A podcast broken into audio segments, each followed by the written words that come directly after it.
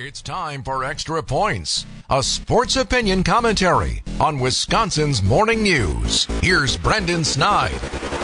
The Green Bay Packers are embarking on a new era in 2023, and while doing so, are also entering the season with some optimism, some hope, and, well, some differing of opinions. All pro left tackle David Bakhtiari, who met with the media following the organized team activities this week in Green Bay, has left us all with a very clear message for his idea of the outlook in 2023. Reportedly confirming he believes the Packers are, quote, in a rebuilding state. The only issue with that is Aaron Jones, Christian Watson, Elgton Jenkins, and even general manager Brian Gutekunst have told us the complete opposite that they are not rebuilding. It doesn't seem like a big deal now, but could it eventually mean more than it seems now? The Packers have one goal in mind, and I don't think that is ever going to change, regardless of who is under center.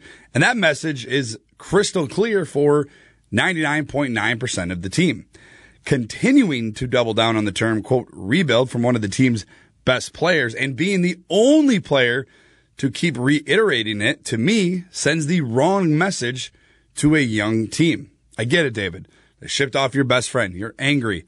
You're upset. You're sad. But after playing in just a handful of games since the year 2020, I don't think being the only one in the locker room with a different opinion from everyone else is a good thing.